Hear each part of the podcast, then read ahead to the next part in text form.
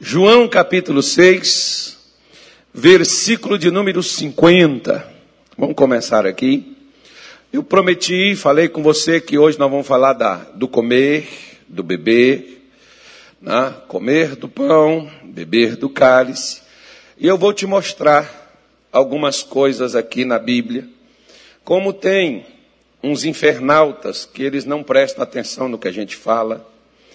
Eles não leem, são às vezes desconhecedores tanto da Bíblia quanto da história.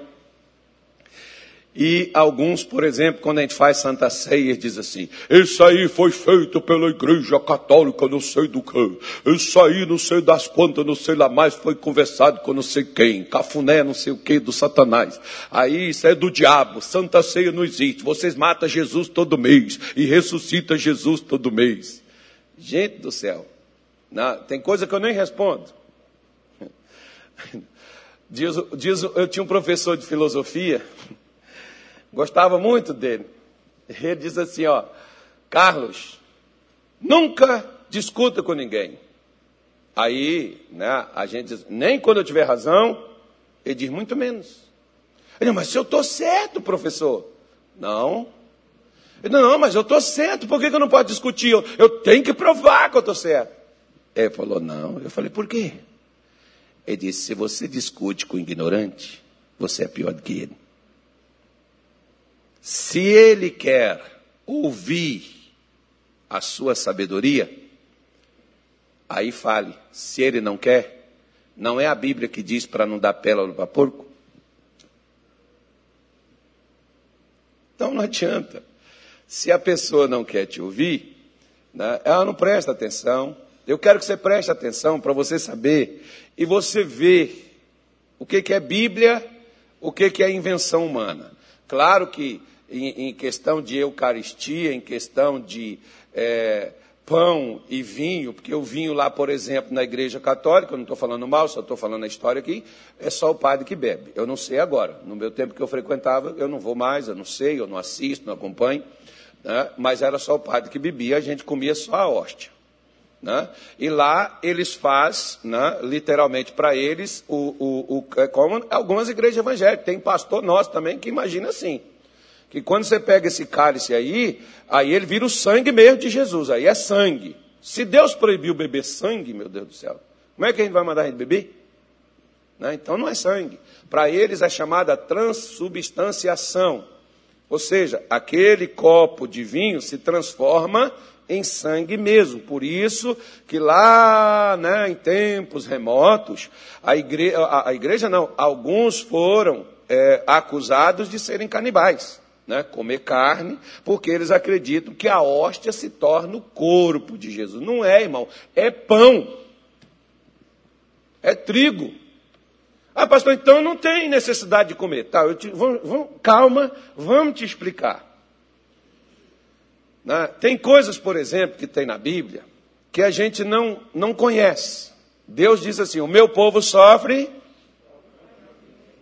Então, muitas vezes, Deus usa algo que você conhece, que você sabe, coisas desta vida, que você entende, para te dar uma lição espiritual da maneira correta. Então, preste atenção: que esse negócio de pão e vinho não foi Jesus que inventou isso. O pessoal diz, Jesus criou. Jesus não criou, irmão. Já estava, já havia, já existia.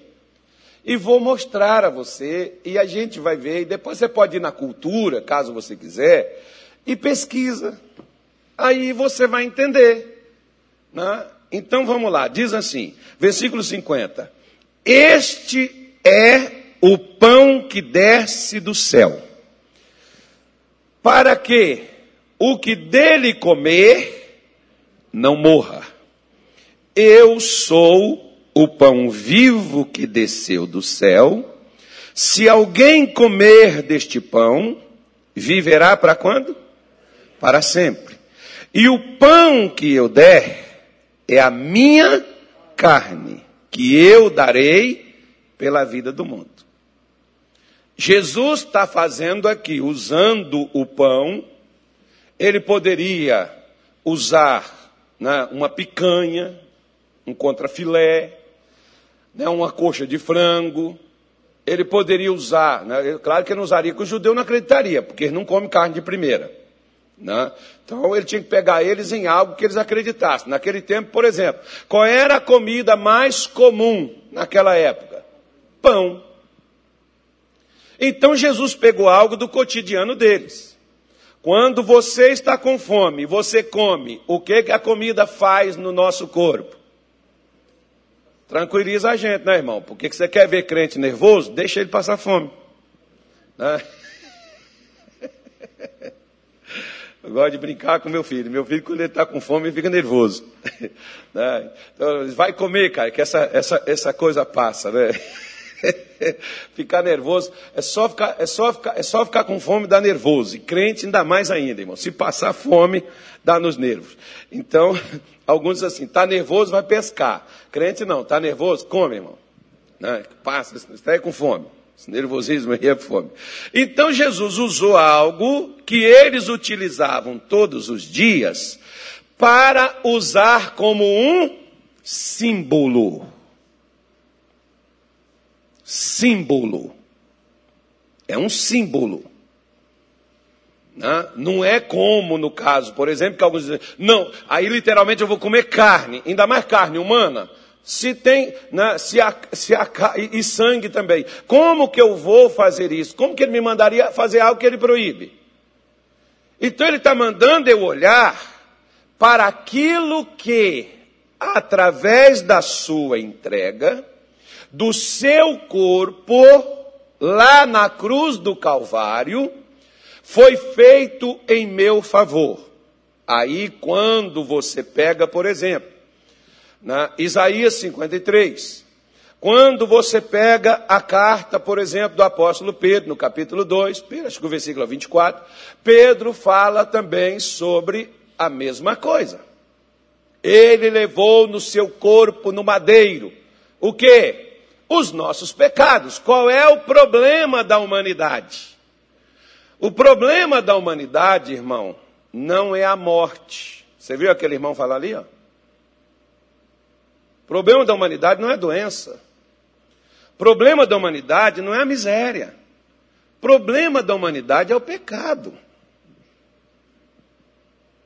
Agora Jesus deu a solução para o pecado. Qual é a solução para o pecado? O que ele fez no seu corpo em meu favor. Então isso é para que eu lembre que ele no seu corpo, na sua carne, ele levou os meus pecados. O que mais Pedro diz? Ele levou nossas doenças.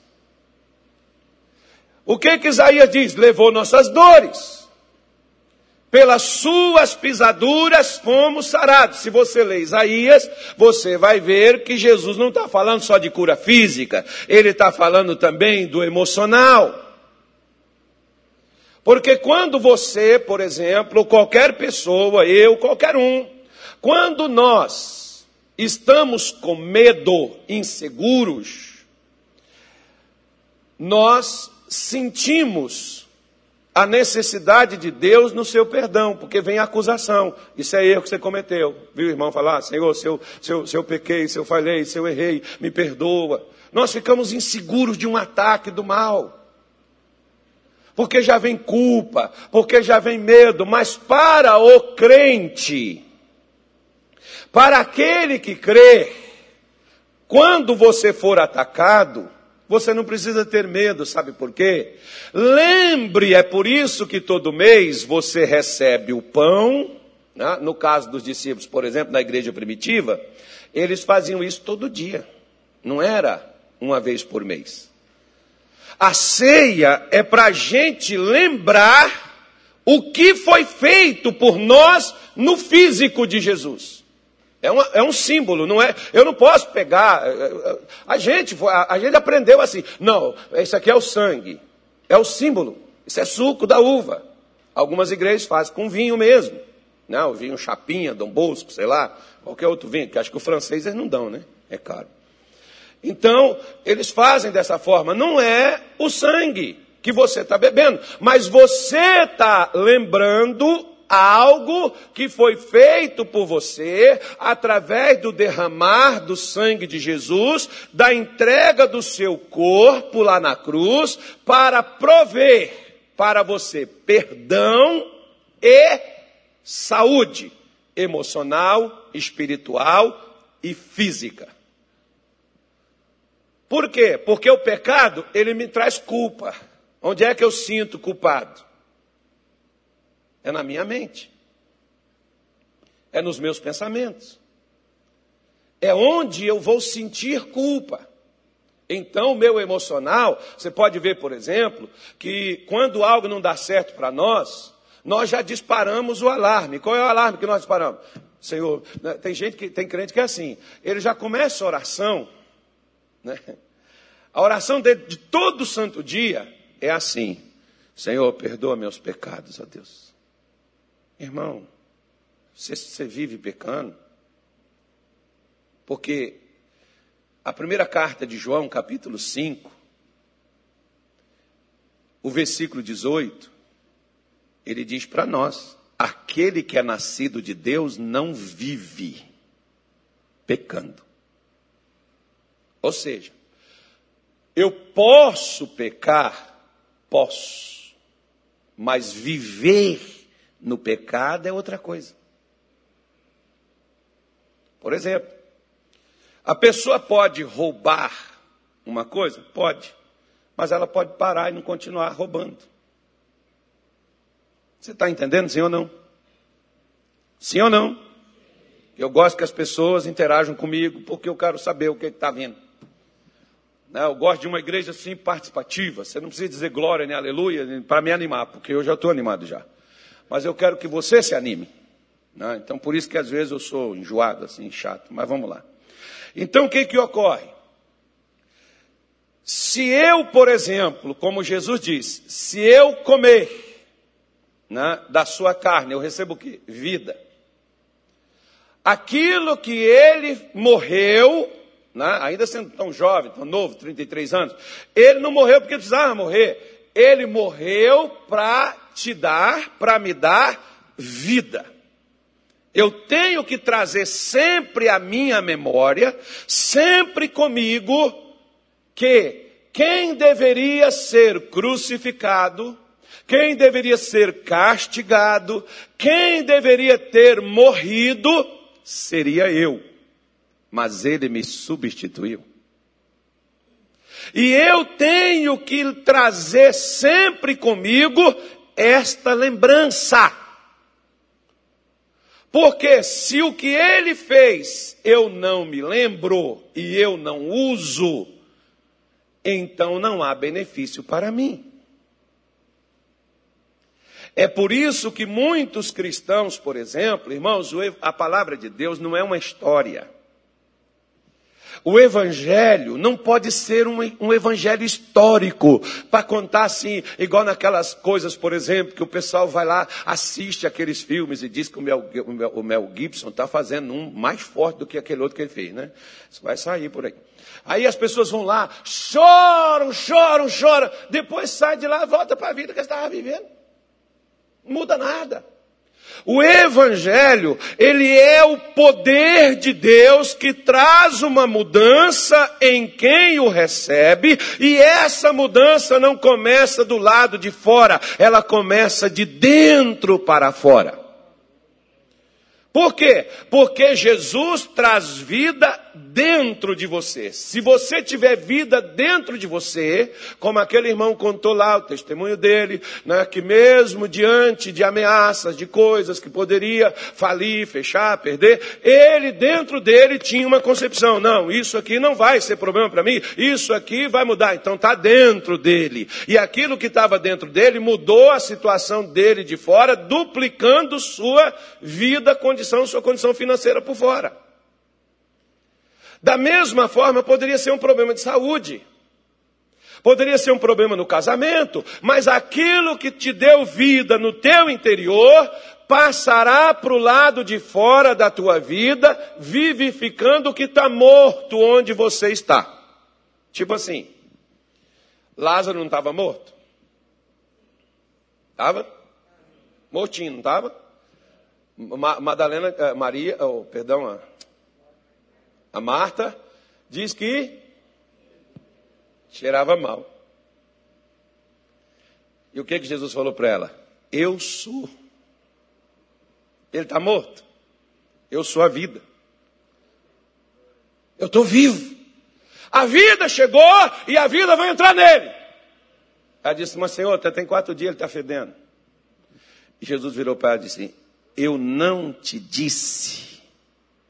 Que, que Jesus disse para ela? Se tu creres, verás o quê? Mas para onde que Marta, em que Marta acreditava, irmão? Na vida ou na morte? Você acredita naquilo que você afirma. O que que Marta afirmava? A morte. Então é naquilo que ela acreditava. Agora Jesus queria colocar primeiro a vida dentro dela, porque na hora que ela acreditasse na vida, a vida seria trazida de dentro para fora. Para você poder entender por que, que Jesus manda a gente comer e beber. Porque o que vai para dentro de você, vai para dentro de você para trazer vida por dentro, para depois a vida de dentro sair para fora. Quer ver? Olha só, já dá para a gente poder fazer outra coisa. Vamos lá, rapidamente, que eu quero adiantar aqui. Gênesis capítulo 14. Olha só para você ver.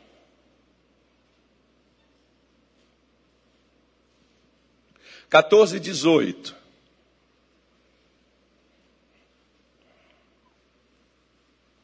Posso ler? E Melquisedeque, rei de Salém. O que, é que ele trouxe para Abraão? Hã? Por que, que não levou outra coisa, irmão? Um suco de laranja. Levou vinho. Por que, que não levou um peixe? Ele levou pão. Então, esse negócio de pão e vinho para as pessoas comerem é invenção de Jesus? É de Santa Ceia?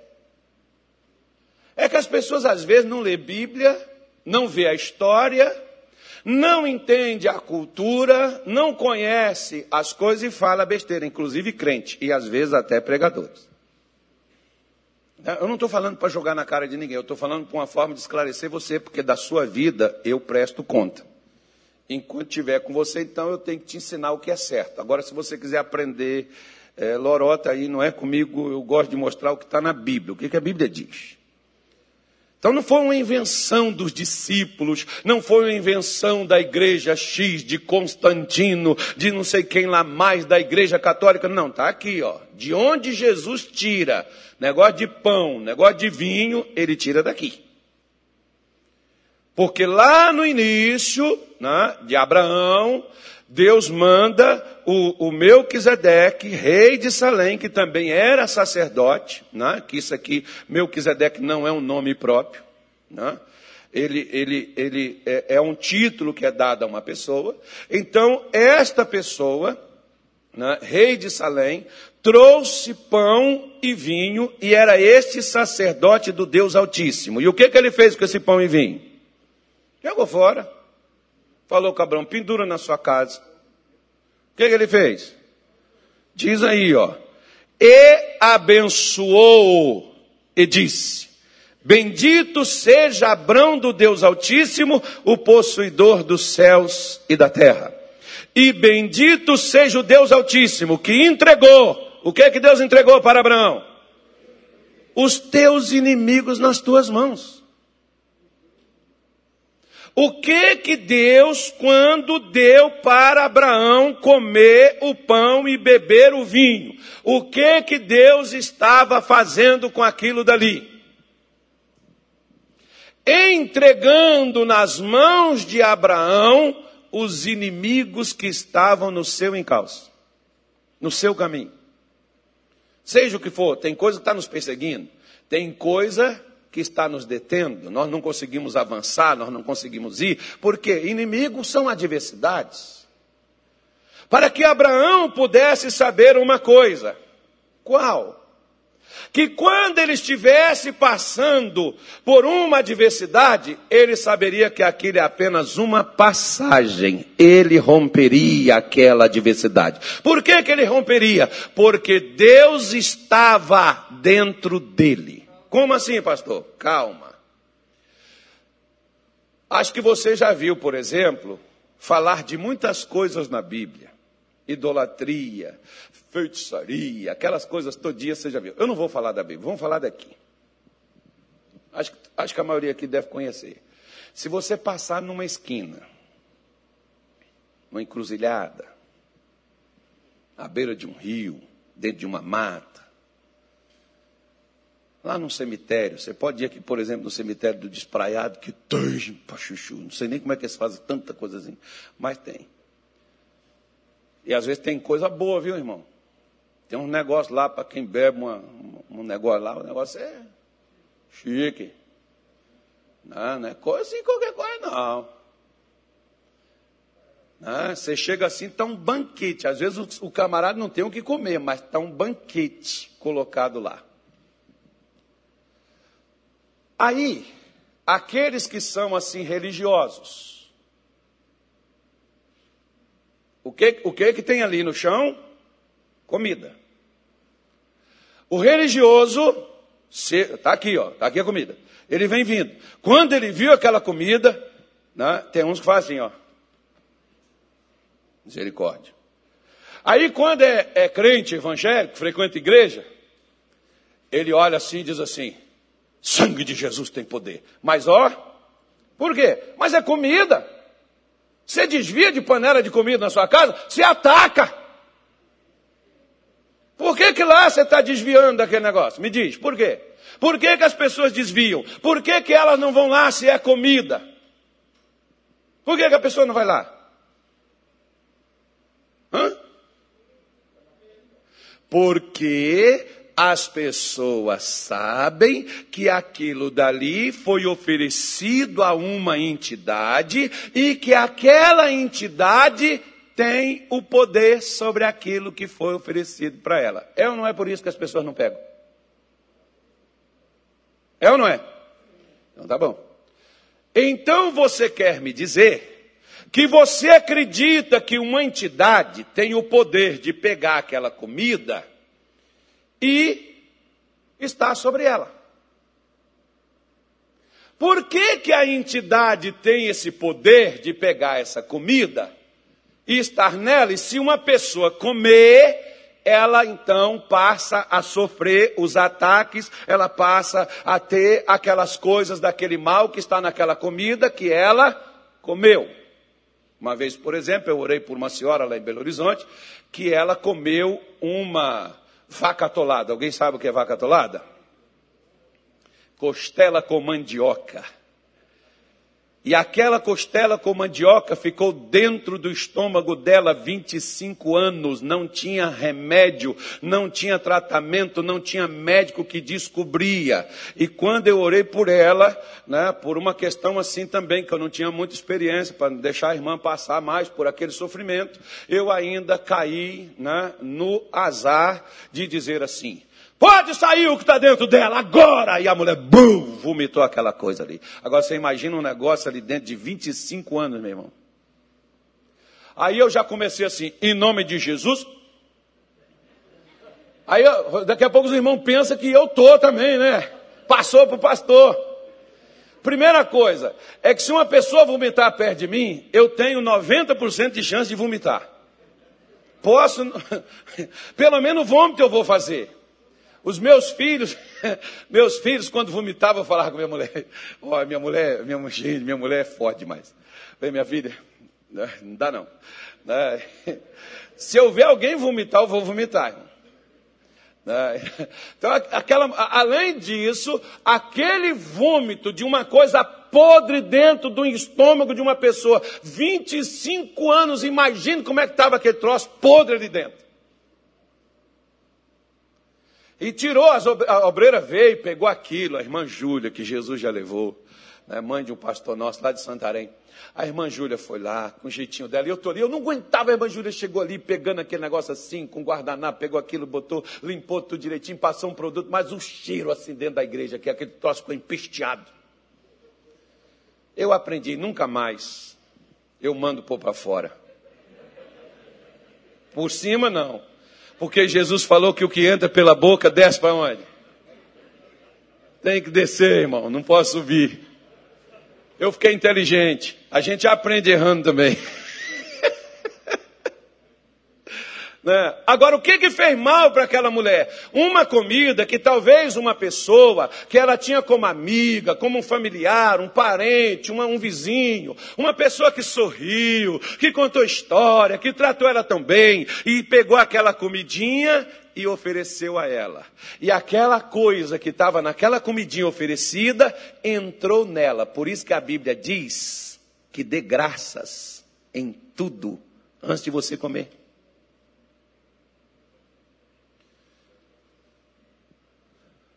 Você vai comprar alguma coisa? Por exemplo, havia um costume, se você quiser, depois você pode pegar a primeira a, a, carta de Paulo, por exemplo, aos Coríntios.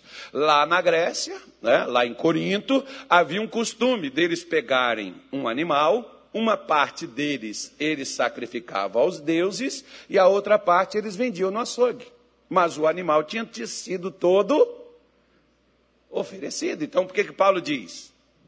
Ele diz para a gente receber com ação de graça. Então ele manda a gente pedir a Deus para colocar a bênção, porque aí a bênção entra, quebra aquela maldição e você comeu, você está sendo.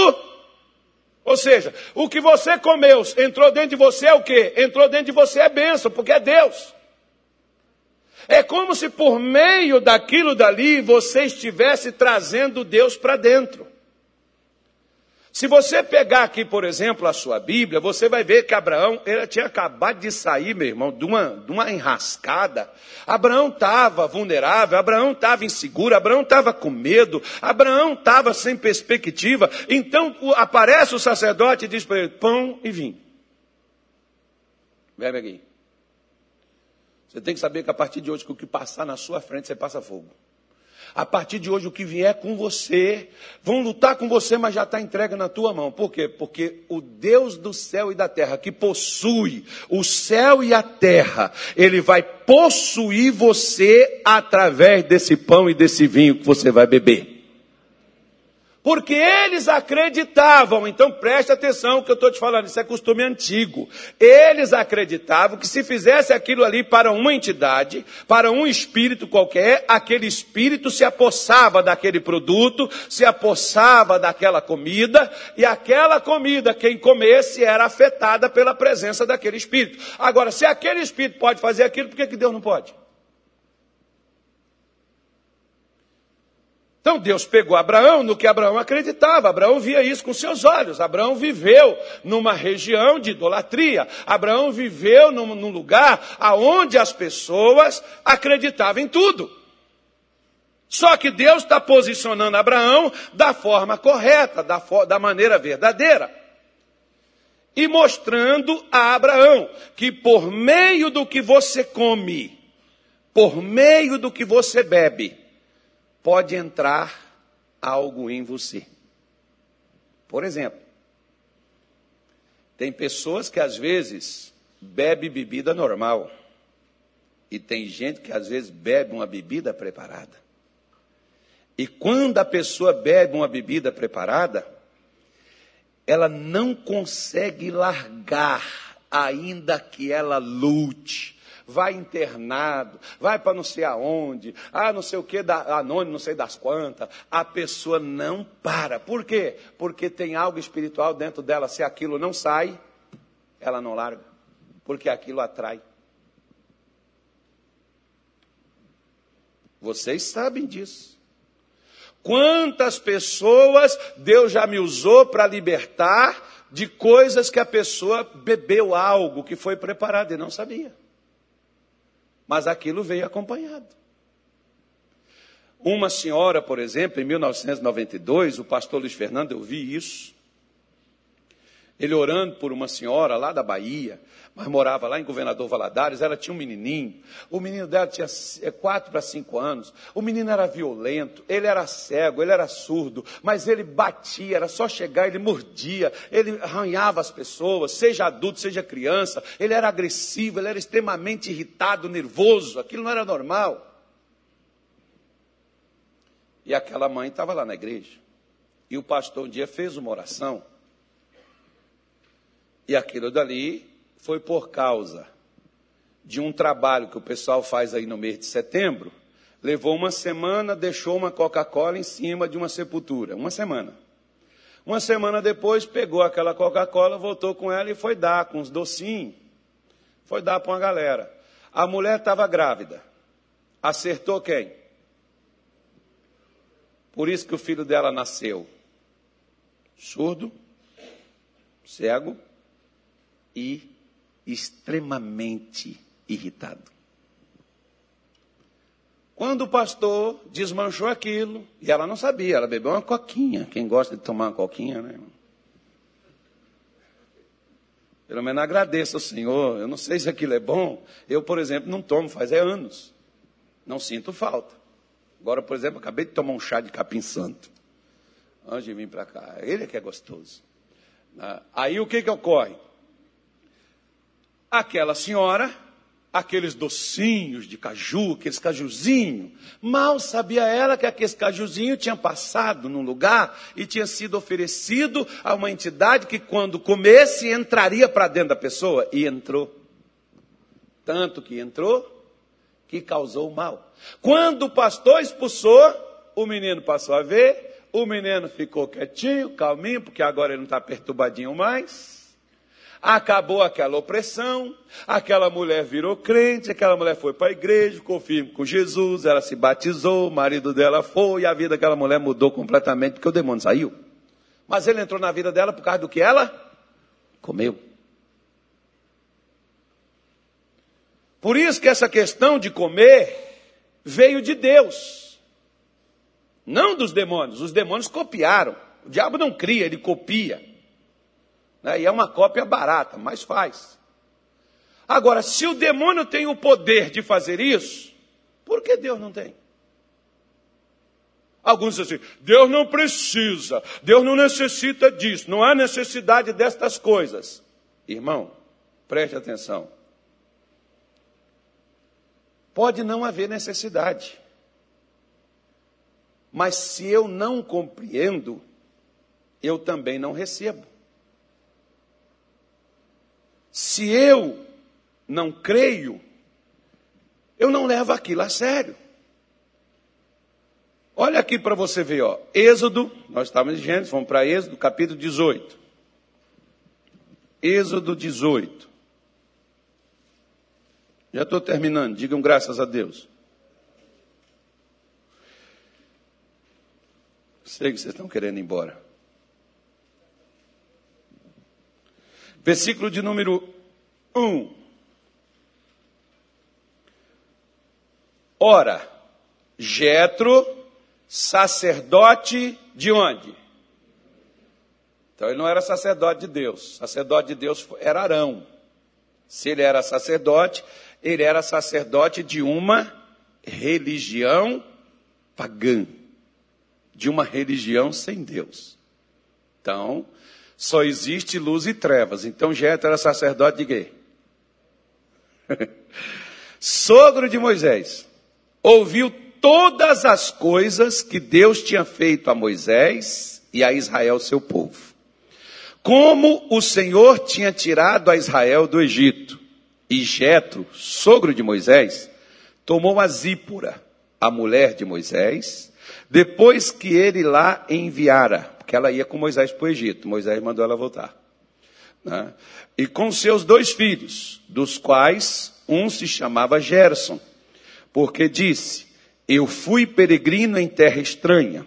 E o outro se chamava Eliezer, porque disse: O Deus de meu pai foi minha ajuda e me livrou da espada de Faraó. Vindo, pois, Jetro, o sogro de Moisés, com seus filhos e com sua mulher, a Moisés no deserto, ao monte de Deus, onde se tinha acampado, disse a Moisés, ele mandou um mensageiro, né? Eu, teu sogro Jetro, venho a ti com a tua mulher e seus dois filhos com ela. Aí então saiu Moisés ao encontro do seu sogro e inclinou-se e beijou e perguntaram um ao outro como estavam. Né? Então foram indagar: como é que você está? Né? A realidade desse cumprimento é assim: como está a sua paz? Porque a palavra paz, ou seja, shalom, em Israel, ela não significa só paz de alma, de espírito, não, irmão. Ela engloba outras áreas. É toda a sua vida. É como estão as coisas para você. Aí o beijou e perguntaram um ao outro estava entrado na tenda. Moisés contou a seu sogro todas as coisas que o Senhor tinha feito a Faraó e aos egípcios por amor de Israel. E todo o trabalho que passaram no caminho e como o Senhor os livrara. E alegrou-se Jetro de todo o bem que o Senhor tinha feito a Israel, livrando da mão dos egípcios. E Jetro disse: Bendito seja o Senhor que, nos, que os livrou das mãos dos egípcios e da mão de Faraó, que livrou a este povo de debaixo da mão dos egípcios. Agora sei, presta atenção nessa palavrinha aí, ó. Agora sei. Então presta atenção. Antes ele não sabia, agora ele sabe. O que é que ele passou a saber? Que o Senhor é maior do que todos os deuses. Em outras palavras, irmão, Jetro recebeu a Deus naquela hora. Jogou fora as suas crenças, jogou fora a sua religiosidade, se desfez da sua religião e no mais popular evangélico aceitou Jesus. Porque se você não reconhece Jesus como Senhor, ele também não será seu pastor. Porque Davi diz assim: O Senhor é meu pastor. Então, antes dele ser o pastor e me dar águas tranquilas, pastos verdejantes, primeiro ele tem que ser o meu Senhor. Eu tenho que me tornar dele para que eu possa ter acesso a Ele. Preste atenção que isso é muito importante, daqui a pouco você vai entender. Né? Porque ele diz: O Senhor é maior do que todos os deuses, porque na coisa em que se ensoberbeceram, o sobrepujou. Então tomou Jetro, sogro de Moisés, holocaustos e sacrifícios para Deus. Quando a pessoa oferecia um, um, holocausto, ela estava se dedicando, como aquele animal que era queimado, osso, chifre, pé, unha, era queimado por inteiro aquele animal, porque ele era dedicado totalmente a Deus. É como se a pessoa estivesse fazendo uma entrega total, sem reserva, a Deus aquele animal é como se fosse a pessoa.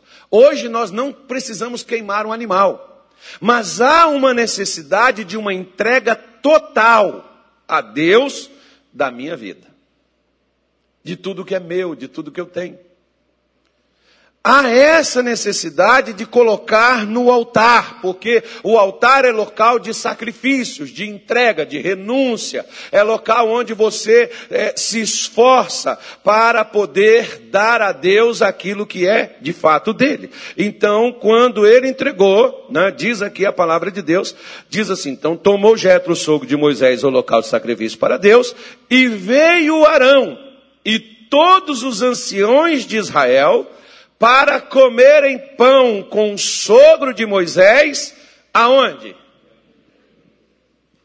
Então não era uma festa, né, irmão? Era uma cerimônia.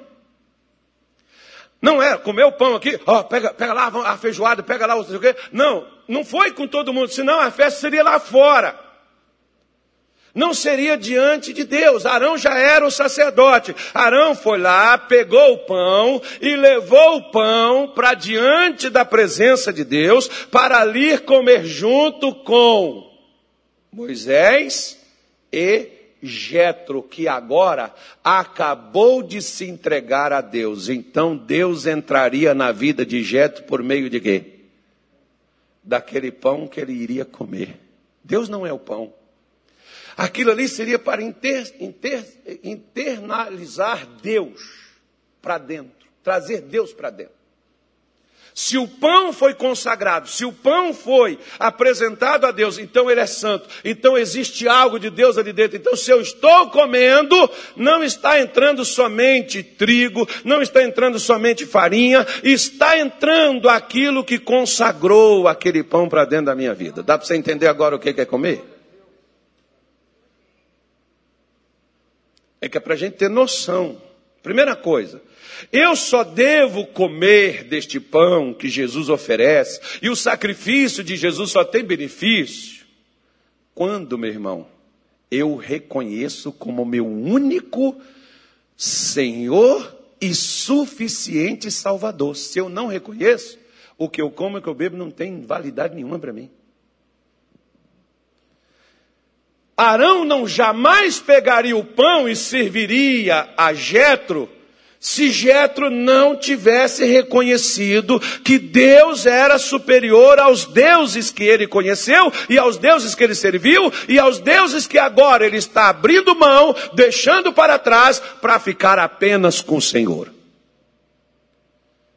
Se você come da ceia, mas você não leva Deus a sério, a ceia que você come, ao invés de te ajudar, te prejudica. Agora nós vamos para lá, para onde Paulo falou da ceia. Quer ver? 1 Coríntios capítulo 11. Vamos lá que eu já estou terminando. Digam graças a Deus. Isso. Sei que vocês querem ir embora. Estou atento.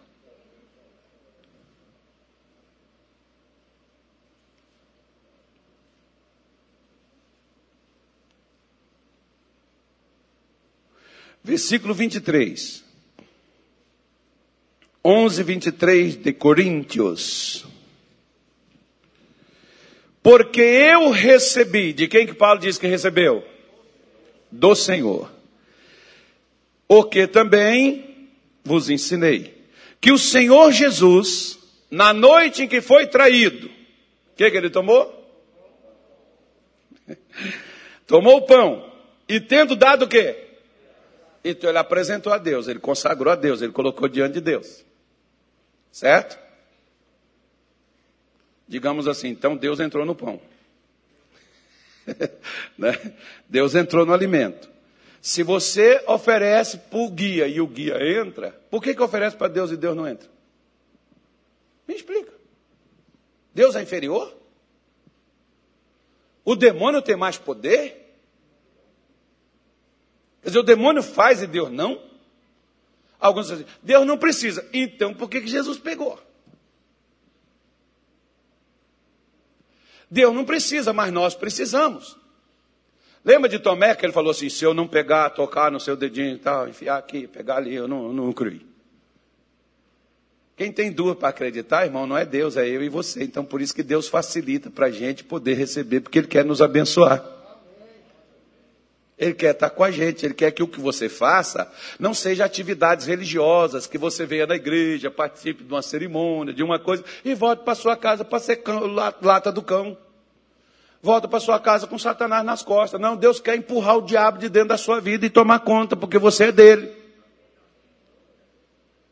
Não, não vai adiantar nada. Então, por isso, Paulo diz: O que eu recebi, eu entreguei. Na noite que o Senhor foi traído, tomou o pão e, tendo dado graças, partiu e disse: Tomai e comei. Isto é o quê? É o meu corpo. Jesus está usando um símbolo. Ele está falando, eu estou entregando o meu corpo por vós. Fazer isto em memória. Jesus está falando, não esqueça o que eu vou fazer. Não esqueça a minha entrega. Não esqueça o que eu vou carregar por você. Não esqueça a chibatada. Não esqueça os pregos, os cravos, a cruz. Não esquece não. Eu já paguei o preço. Eu já sofri por você. Eu já morri em seu lugar. Não esquece disso, os crentes esquecem, irmão. É por isso que desespera. Ele está falando, lembra disso, traz isso na sua memória. Põe isso dentro de você. Isso é sério. Nós não participamos de um ritual de comer e beber, não, gente.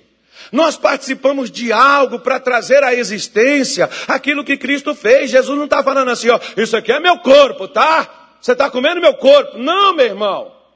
Ele está falando, lembra do que eu paguei no meu corpo. Eu paguei seus pecados. Eu carreguei as suas doenças. Eu carreguei as suas dores. Eu sofri o castigo em seu favor para você ter paz. Você tem que ter paz. Você não pode ficar ansioso, perturbado. Você não pode ficar deprimido. Você não tem que ficar aí desanimado. Eu já fui castigado. Traz isso para sua memória. Eu já padeci em seu lugar. Eu não quero ver você triste. Eu quero que você levante, cante, seja alegre, seja feliz, porque o preço já está pago. Mas a igreja não vê, não lembra. come isso todo, todo mês, mas é como se fosse um ritual. E o pastor ainda pega, é o sangue, bebe o sangue. Bebe como o corpo. Não, como o pão, é para você lembrar. Bebe o cálice, é para você lembrar do sangue. Porque o sangue nos deu vitória sobre Satanás. Lembra disso. Você não precisa você já venceu, você não precisa pedir vitória, você precisa receber a vitória que já foi dada a você no sangue de Jesus. Eles venceram pelo sangue do Cordeiro.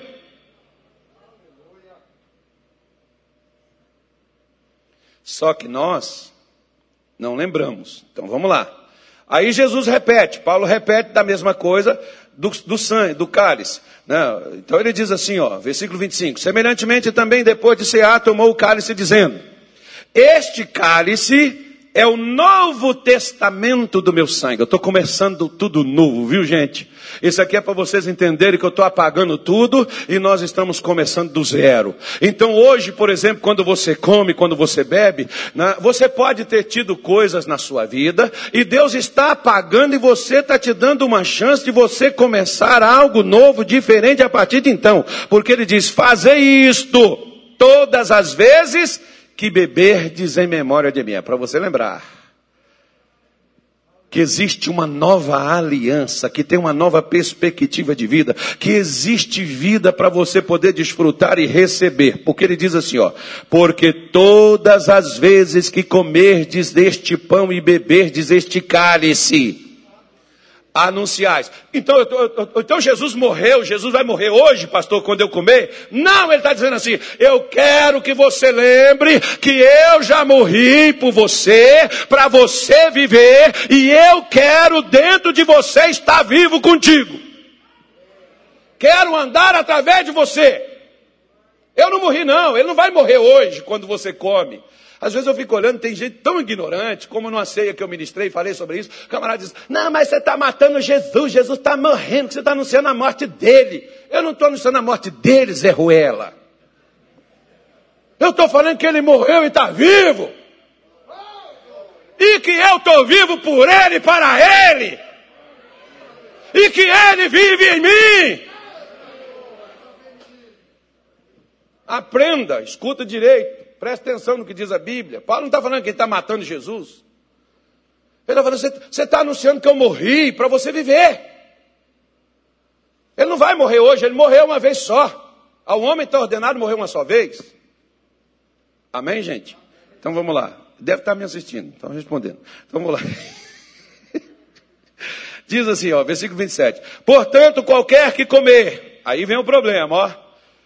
Comer ou beber o cálice do Senhor indignamente, será culpado do corpo e do sangue do Senhor. Examine-se, pois, o homem a si mesmo, assim coma deste pão e beba deste cálice.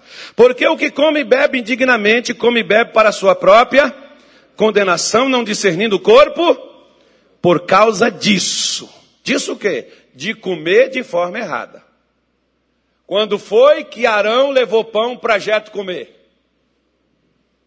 Quando foi? Quando Jeto reconheceu que o Senhor era o único Deus.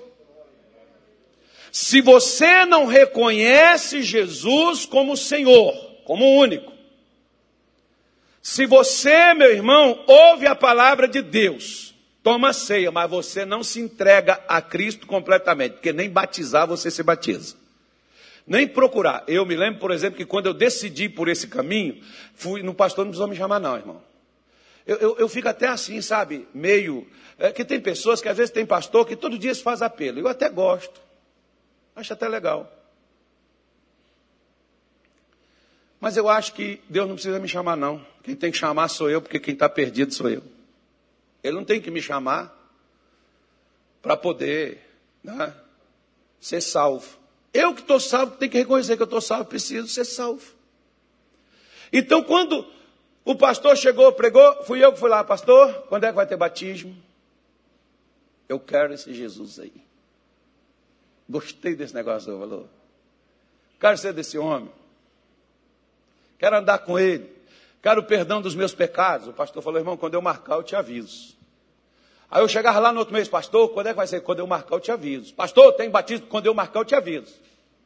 Ele marcou, eu fui, o primeiro eu, a minha esposa e uma irmã a se batizar. O batismo seria à tarde, mas eu ia trabalhar à tarde, ele fez o batismo de manhã. Para nós três. E a minha mulher, que eu tinha que levar ela, e a outra irmã também a trabalhar na parte da tarde. Então o pastor fez o batismo na parte da manhã.